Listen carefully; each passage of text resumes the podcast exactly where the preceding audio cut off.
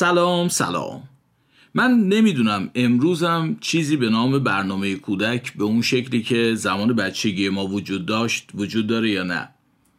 اما اینو یادمه که از همون زمان بچگی ما معروف بود که برنامه کودک با وجودی که واسه بچه ها ساخته شده ولی بزرگترها هم خیلی بهش علاقه دارن.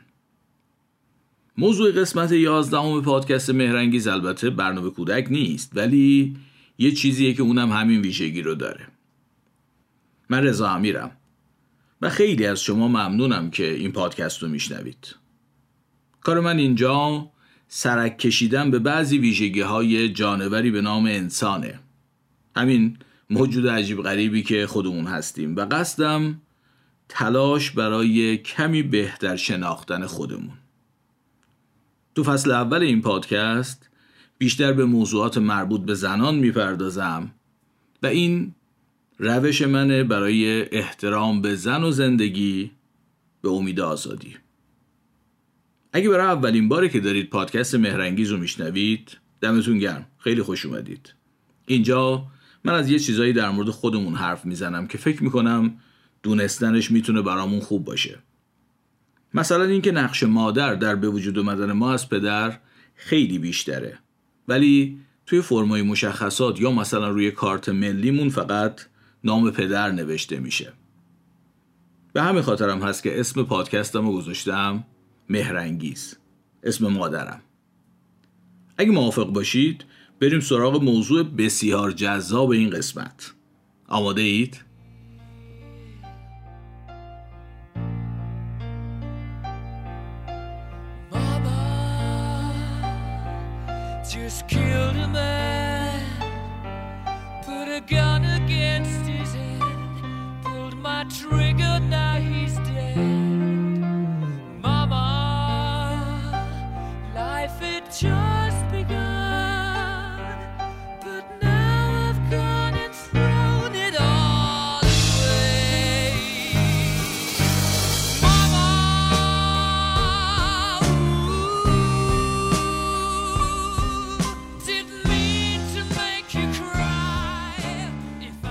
جونم براتون بگه موضوع این قسمت پادکست در مورد ممه است. بله ممه. حالا شاید شما انتظار داشته باشید به جای ممه بگم پستان که درست هم هست و میشه از اون کلمه استفاده کرد. اما اگه فکر می‌کنید باید بگم سینه این دیگه اشتباهه. یعنی اگه این کارو بکنم جا داره کسی که میشنوه بگه داداش داری اشتباه می‌زنی. اتل متل تو طوله گاو حسن چه جوره؟ نه شیر داره نه سینه. شیرشو بردن به گینه.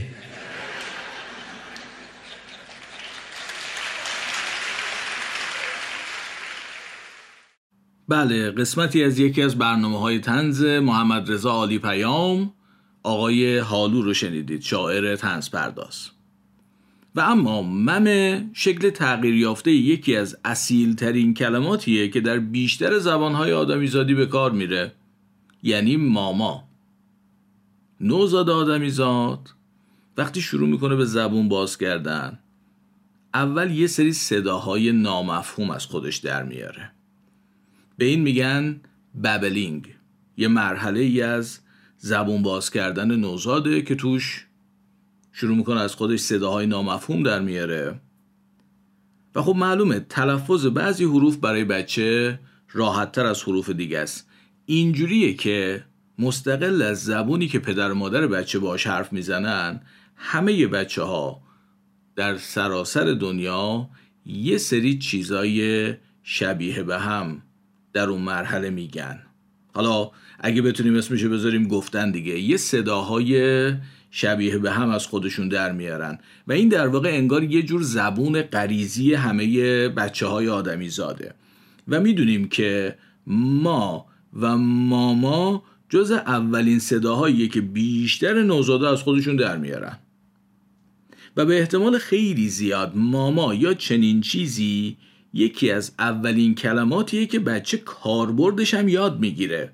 تا قبل از این فقط داشته از خودش صدا در می ولی کلمه ماما رو برای نامیدن اون کسی که بیش از همه باهاش در ارتباطه یعنی مادرش به کار می‌بره.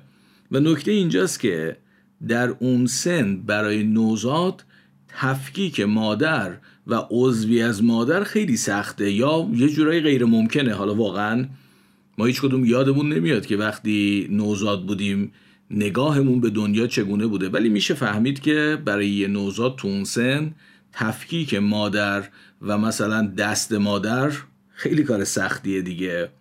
اینجوریه که چون مهمترین تعامل نوزاد با مادرش اینه که به شیر میده شخص ارائه دهنده شیر و جایگاه ارائه شیر در ذهن و زبان نوزاد یکی میشه. ماما اونه که شیر میده.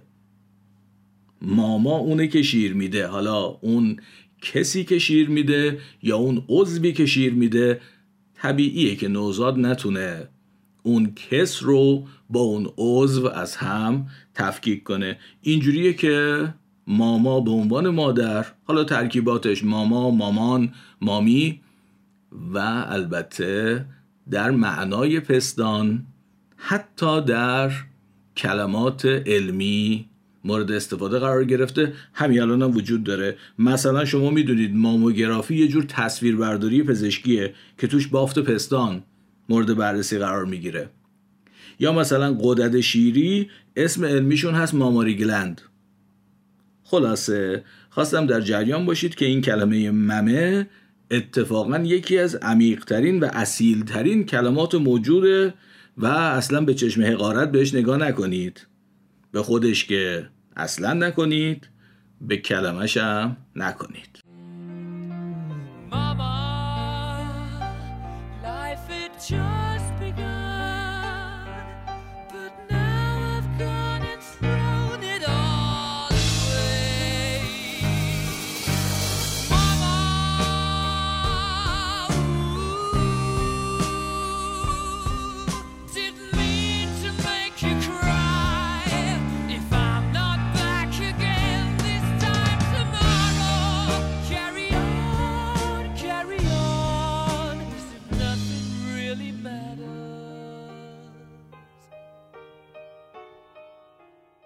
آدمیزاد در مراحل مختلف زندگیش اهداف متنوعی رو دنبال می‌کنه. اما در شرایط طبیعی اولین هدفی که هر انسانی تو زندگی سعی می‌کنه بهش برسه مم است. یا بهتره بگم نوک مم است. به هر حال مایه حیات نوزاد یعنی شیر از اونجا میاد بیرون دیگه. نوزاد تمام پستانداران از اول زندگی مکیدن و ولده. یعنی به صورت رفلکسی وقتی یه چیزی گرم و نرمی با لبش تماس پیدا می‌کنه شروع می‌کنه به مکیدن. و اصلا این یکی از تستاییه که وقتی نوزاد به دنیا میاد میشه برای اطمینان از سالم بودنش انجام داد. یعنی خیلی آروم که با انگشت کوچیک مثلا لب نوزاد تازه متولد شده رو تحریک کنید شروع می‌کنه به حرکت مکیدن که نشون میده این بچه سالمه. مکمل این توانایی مکیدن که نوزاد از اول به دنیا اومدنش داره توانایی پیدا کردن جای درست برای مکیدنه. واسه اینه که میگم اولین هدفی که هر انسانی تو زندگی سعی می‌کنه بهش برسه اینه. الان یه لحظه به این هدفهای ورزشی فکر کنید. منظورم قهرمان شدن تو المپیک نیست. این هدفهایی که مثلا با دارت می‌زنن یا با کمان تیراندازی با کمان می‌زنن. این هدف فکر کنم بهش میگن سیبل. از یه سری دایره یه هم مرکز تشکیل شده دیگه. و بهترین حالت اینه که تیرانداز بتونه نقطه وسط رو بزنه. اصطلاحا میگیم بزنه تو خال. خارجی ها میگن بولزای به اون نقطه وسط. حالا اگه به شکل ممه توجه کنید می‌بینید اونم از سه تا دایره هم مرکز تشکیل شده. یه جوری اولین هدف نوزاد آدمیزاد اینه که بزنه تو خال. Take the breast for example. You have the bosom, the areola, the nipple. I mean, those are three concentric circles. in other words, it's a bullseye. It's no wonder the breast is the target for all men. Wow, that's profound. بله و اما اینکه نوزاد موفق میشه صاف بزنه تو خال یه جورایی با تقلب اتفاق میفته آزمایش نشون میده که در مادران تازه زایمان کرده درجه حرارت نوک ممه به طور متوسط نیم درجه سانتیگراد از باقی بخشا بیشتره. در حالی که در هفته های آخر بارداری این اختلاف دما به طور متوسط حدود دو دهم درجه است. به نظر می‌رسه گرمتر بودن خال وسط هدف یه وسیله راهنمایی نوزاد برای پیدا کردنش باشه. فقط هم این نیست. حلقه دوم که بهش میگیم حاله قده هایی داره که این قده ها یه ترشحاتی دارن بوی ترشحات این قده ها نوزاد رو برای زدن تو خال راهنمایی می‌کنه. بازم هست. رنگ. اساسا این که نوک ممه رنگش از سایر بخشای پوست تیره تره رنگدانه های بیشتری داره برای اینکه نوزاد تشخیصش بده. چون دید نوزاد خیلی نادقیق و هم هست در واقع حلقه دوم یا حاله هم وجود داره که اونم از بقیه بخشای پوست پررنگتره که در دید نوزاد مجموعا نقطه بزرگتری رو تشکیل بده و پیدا کردنش برای نوزاد راحت تر باشه. نکته جالب اینه که تقریبا از ابتدای بارداری نوک ممه و حاله دورش شروع می‌کنه به تیره تر شدن. خلاصه اولین هدف هر انسانی در شرایط طبیعی پیدا کردن نوک ممه است ولی خب باید قبول کنیم که در این مورد خود هدفم ورزشگاه رو به خوبی راهنمایی می‌کنه. و از بیشتر حواس بچه هم برای این کار استفاده می‌کنه. هم گرم و نرمه که لامسه رو درگیر می‌کنه هم بو داره که از طریق بویایی راهنماییش می‌کنه هم رنگش از طریق بینایی تقلب میرسونه. بعدم تا نوزاد می‌رسه بهش و شروع می‌کنه به مکیدن شیر جاری میشه چشایی بچه هم درگیر میشه. یه خاطره براتون تعریف کنم. یه روز توی جمع یکی از دوستان یه حکایتی تعریف کرد از یه شاعر عرب که یه شعری سروده بوده با این مضمون ای ساقی برایم شراب بریز و بگو که داری شراب میریزی. بعد دوستمون می‌گفت یه موقع همون شاعر می‌بینه که یه نفری یه جایی داره این شعر رو تفسیر می‌کنه واسه بقیه. میگه علت این که شاعر به ساقی گفته وقتی داری شراب میریزی بگو که داری شراب میریزی اینه که در مجلس شرابخوری همه ی حواس به سهم خودشون بهرهمند میشن به جز گوش. دست جام و لمس می‌کنه یعنی لامسم. بالاخره یه سهمی داره بینی بوی شراب رو حس می‌کنه چشم رنگ شراب رو می‌بینه چشایی هم طعم شراب رو میچشه. این همه شراب عرفانی ها ولی خب گوش که بهره ای نداره. به همین خاطر اون که داشته تفسیر می‌کرده میگه. شاعر به ساقی میگه وقتی شراب میریزی بگو که داری شراب میریزی تا گوشم بالاخره بهره ای برده باشه. دوستمون تعریف می‌کرد شاعره میگه لایک. این به ذهن خودم نرسیده بود. به هر حال ممه هم اگه موقع شیر دادن یه صدایی تولید می‌کرد مثلا موزیک پخش می‌کرد دیگه تکمیل بود. چون دیدیم که باقی حواس بچه رو هر کدوم به نحوی تحریک می‌کنه. فقط گوش این وسط سرش بیکلا میمونه که امیدوارم مسئولین به این موضوع هم توجه کنن. خلاصه ممه برای نوزاد آدمیزاد دو نوع جذابیت داره که من بهشون میگم جذابیت پیشین و پسین. به حد اعلا هم داره. این ماجرای جذابیت پیشین و پسین راستش از اون چیزاییه که من منتظر یه فرصت بودم تا در موردشون تو پادکست صحبت کنم و به نظرم الان وقت خوبیه. البته این عبارت رو من ساختم جذابیت پیشین و پسین. اسم رسمیشون توی رفتارشناسی یا روانشناسی هست سائق و پاداش. من میگم جذابیت پیشین تو روانشناسی میگن سائق یا جذابیت پسین همون چیزیه که توی روانشناسی و رفتارشناسی بهش میگن پاداش. سائق یعنی سوق دهنده. مثلا برای غذا خوردن گرسنگی سائقه. اشتها سائقه. بوی خوب غذا که ما رو به سمت غذا خوردن سوق میدن اینا میشن سائقهای غذا خوردن. من میگم جذابیت پیشین. چرا؟ چون اینها غذا خوردن رو برای ما جذاب می‌کنن یا غذا رو برای ما جذاب می‌کنن پیش از این که خورده باشیمش. بعد حالا غذا رو می‌خوریم لذت می‌بریم. لذتی که از خوردن غذا می‌بریم میشه پاداش. من به این میگم جذابیت پسین یعنی چیزی که پس از خوردن غذا اتفاق میفته و تو ذهن ما خاطره خوبی ثبت می‌کنه که باعث میشه اون غذا برامون جذاب باشه. حالا در حالت کلی غذا خوردن برامون جذاب باشه چون وقتی گرسنه ایم و غذا می‌خوریم حال می‌کنیم یا یه غذای خاص که خوشمزه است بهمون حال میده این باعث میشه که برامون جذاب باشه تو خاطرمون. اون جذابیت پسین اون لذت اون پاداش غذا خوردن ثبت میشه و کاری می‌کنه که در واقع ما علاقمند باشیم بازم اون کار رو انجام بدیم. دوست داشته باشیم اون حس خوب بازم تکرار بشه.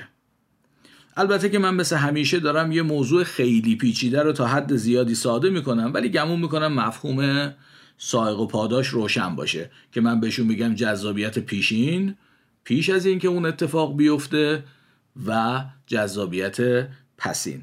اینم تو پرانتز بگم تو انگلیسی به سائق میگن درایور. بعد تو عربی به راننده ماشین میگن سائق. خلاصه ممه برای نوزاد هم جذابیت پیشین زیادی داره. مثل همون بو و اینها که باعث میشه نوزاد بره طرفش. هم وقتی پیداش کرد و شروع کرد به شیر خوردن خب حال می‌کنه دیگه. و این میشه پاداش جذابیت پسین که باعث میشه بازم علاقه خودش رو برای دفعه بعدی حفظ کنه. و البته این جذابیت پیشین و پسین در مواردی اونقدر زیاده که ممکنه حتی تا آخر عمرم تو آدم باقی بمونه. حالا بشنوید از مادر. تو کتاب های زیست شناسی دبیرستان از یه هورمونی صحبت شده به نام اکسیتوسین و اینجوری نوشتن این کتاب که موقع زایمان برای انقباز رحم و موقع شیر دادن برای خروج شیر از قده های شیری این هورمون ترشح میشه. البته که اینا درسته ولی فقط بخش خیلی کوچیکی از کارهای خیلی مهمی هستند که این هورمون عزیز انجام میده. اگه نمی‌دونید هورمون چیه باید بگم هورمونا مواد شیمیایی پیام رسانن تو بدن ما. از یه سلولی ترشح میشن از طریق خون به سلولای دیگه ای می‌رسن و یه پیامی رو منتقل می‌کنن. مثلا این هورمونی که الان داریم ازش صحبت می‌کنیم به نام اکسیتوسین موقع زایمان از طریق خون به ماهیچه رحم می‌رسه. پیامش هم اینه که ماهیچه رحم منقبض شید برای اینکه بچه به دنیا بیاد. تو پرانتز اینم بگم چند روز پیش داشتم یکی از پادکست های جادی رو میشنیدم. می‌گفت ما یه جوری میگیم بچه به دنیا میاد انگار اون تو جز دنیا نیست. خلاصه قصه اینه که اکسیتوسین موقع شیر دادن تو مادر ترشح میشه. باعث انقباز ماهیچه های مجاری شیر میشه. و اینم باعث میشه که شیر خارج بشه و نوزاد بخوره. محرک ترشح اکسیتوسین هم مکیدن نوزاده. یعنی می‌خوام متوجه باشید که مکانیسم مکیدن شیر توسط نوزاد کمی با موقعی که شما دارید با نی نوشابه می‌خورید فرق داره. تو لیوان نوشابه شما پمپی یا ماهیچه وجود نداره که نوشابه رو برسونه به دهن شما. مکیدن این سر نی مستقیما باعث ایجاد نیرویی میشه که نوشابه رو به دهن شما میرسونه. ولی ممه خودش پمپ داره. برای خارج کردن شیر. اونم با فشار مناسب. مکیدن نوزاد از طریق ترشح اکسیتوسین در واقع فقط اون پمپ رو روشن می‌کنه و بچه خیلی شیک و مجلسی شیر می‌خوره. و اما ترشح اکسیتوسین کلا چیز لذت بخشیه. یعنی وقتی اکسیتوسین ترشح میشه موقع شیر دادن مادر کلی حال می‌کنه از ترشح اکسیتوسین. و به این ترتیب مادرم بابت شیر دادن به نوزاد پاداش می‌گیره که باعث میشه انگیزه خودشو برای این کار یعنی برای شیر دادن به نوزاد حفظ کنه. و در واقع اکسیتوسین یه جور جذابیت پسین برای شیر دادن تو مادر ایجاد می‌کنه. اکسیتوسین اساساً به عنوان هورمون عشق شناخته میشه. غیر از زایمان و شیردهی و حتی در مردان این هورمون در مواقع خیلی زیادی ترشح میشه و تو کارهای زیادی نقش داره که توضیحشون خودش یه قسمت کامل می‌خواد دست کم. فقط اینو بدونید که موقع تحریک جنسی، موقع رابطه جنسی، موقع اورگاسم هم اکسیتوسین ترشح میشه حتی موقع کارهای ساده تری مثل در آغوش گرفتن معمولی. و این که بهش میگن هورمون عشق به خاطر اینه که موجب علاقه بین افراد میشه. به زبون ساده این که رابطه ای با کسی باعث ترشح لذت بخش اکسیتوسین در ما میشه ما رو به اون شخص علاقمند می‌کنه.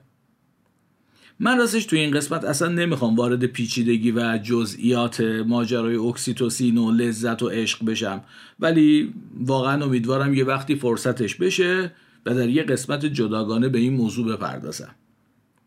به هر حال بخش مهمی از عشق مادر به فرزندم نتیجه همین مکانیسمه. از بحث اصلی دور نشیم.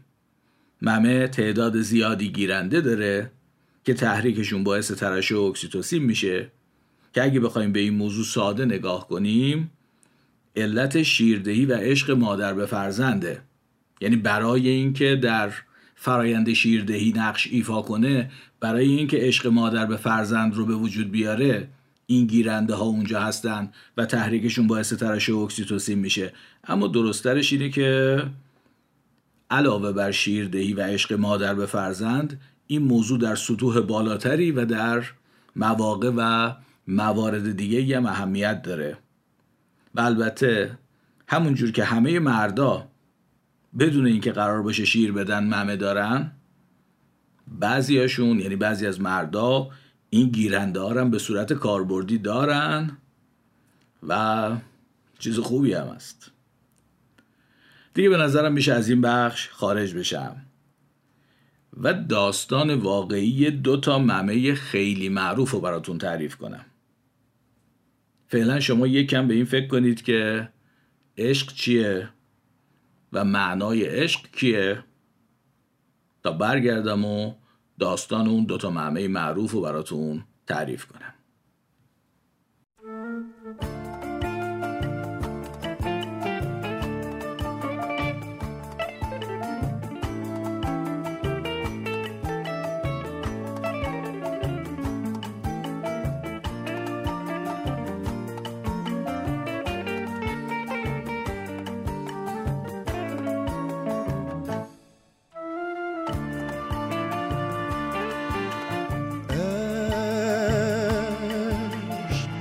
به شکل پرواز پرنده است عشق خوابه آهوی رمنده من زائری تشنه زیر باران.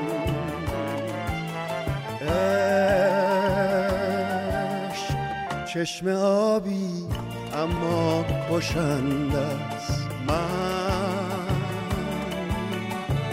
میمیرم از این آب مسموم. اما که مرد از عشق تا قیامت هر لحظه زنده است. من میمیرم از این آب مسموم. مرگ عاشق عین بودن اوج پروازه یه پرنده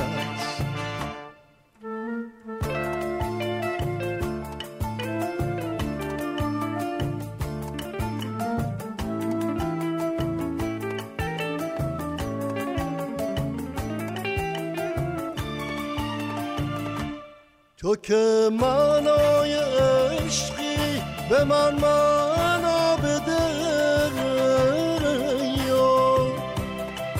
دروغ این صدا را به گور قصه ها صدا کن اسممو از عمق شب از نقب دیوار. برای زنده بودن دلیل آخرینم باش. منم من بزر فریاد خاک خوب سرزمینم باش. طلوع صادق اسیان من بیداریم باش.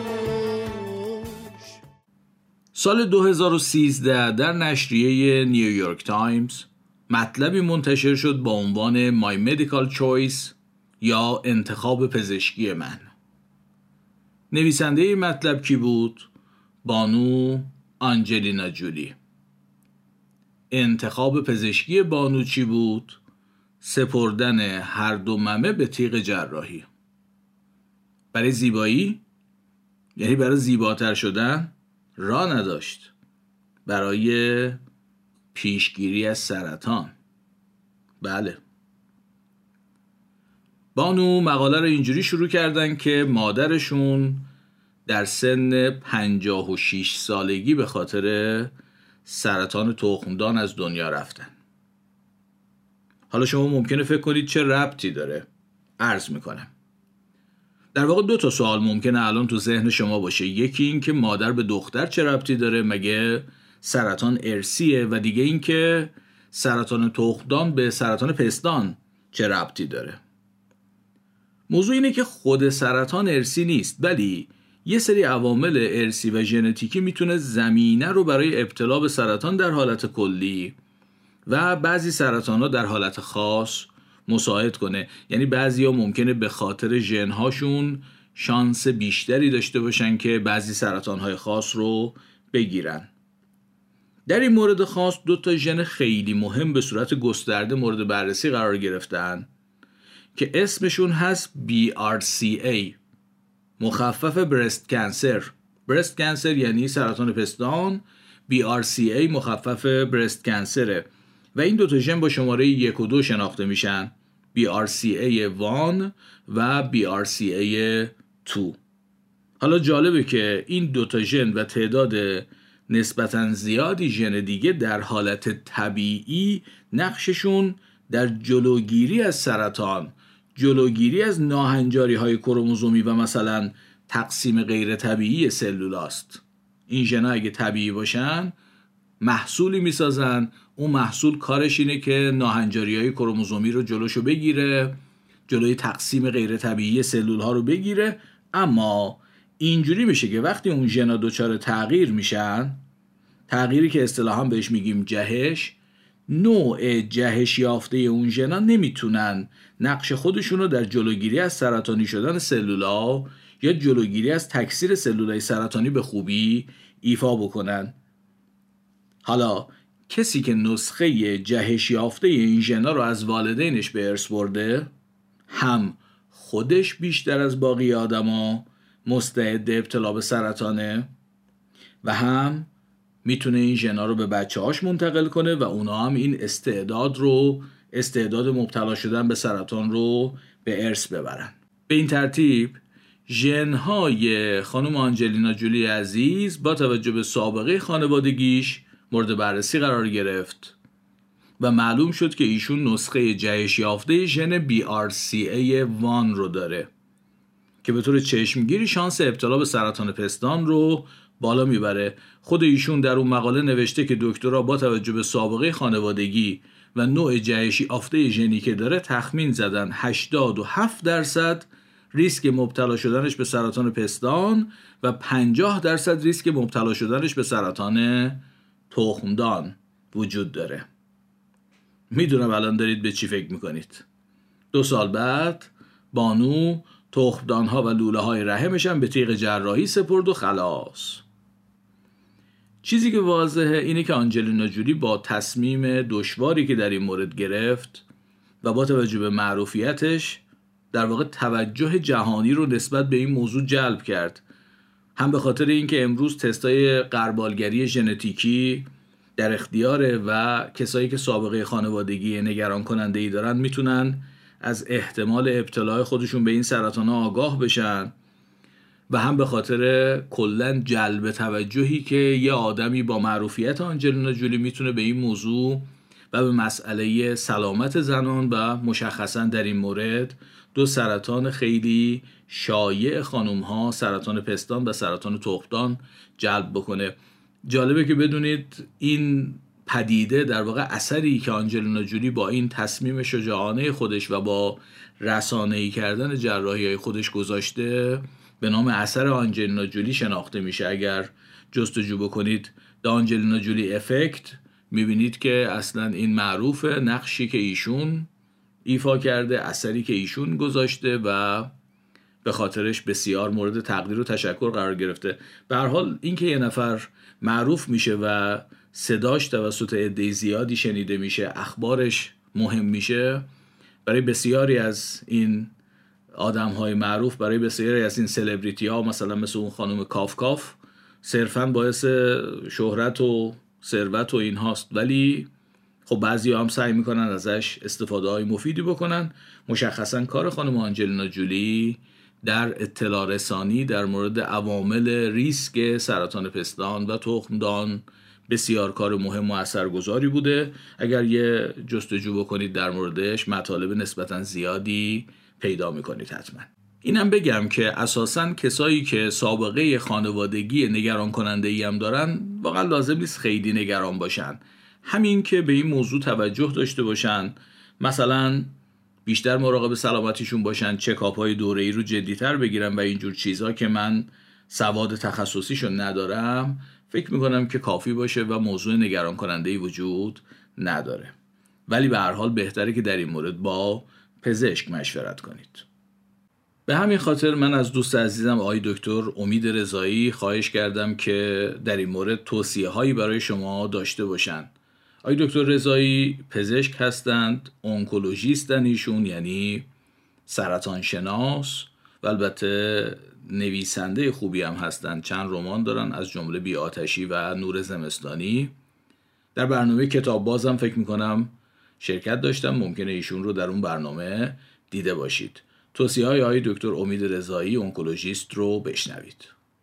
ما می‌دونیم که تومورهای پستان هرچی سایزشون در هنگامی که پیدا میشن و کشف میشن توسط پزشک پایین تر باشه و کوچکتر باشه شانس درمانشون بالاتره. برای همین برنامه های غربالگری کنسر پستان طراحی شدن. خانم ها از چهل سالگی چهل تا چهل و پنج برنامه غربالگری سالیانه رو باید شروع کنن با ماموگرافی.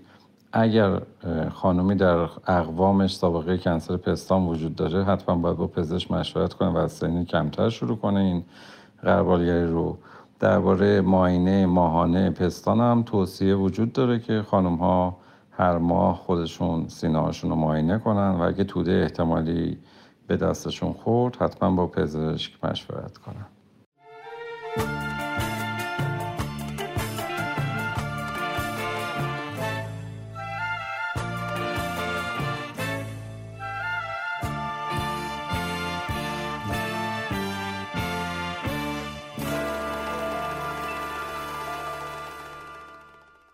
به این ترتیب قسمت یازدهم پادکست مهرنگیزم به پایان رسید. واقعیت اینه که من این کار رو تازه شروع کردم و اصلا توش حرفه ای نیستم.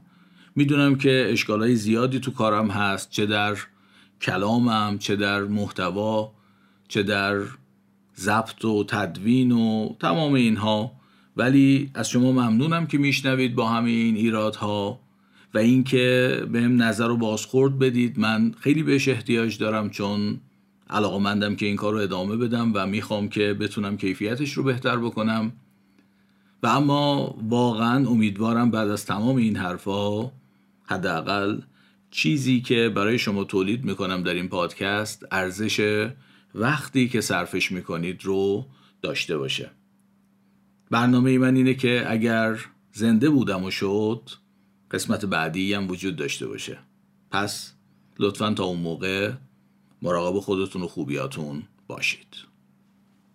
دوباره باز خواهم گشت در گلخانه ها را. باز خواهم کرد تمام آسمان را. آبی پرواز خواهم کرد. تو را در کوچه های کودکی آواز خواهم کرد. دوباره باز خواهم گشت دوباره باز خواهم گشت. تمام قفل ها را باز خواهم کرد. از آن جایی که ماندم ناتمام آواز خواهم کرد.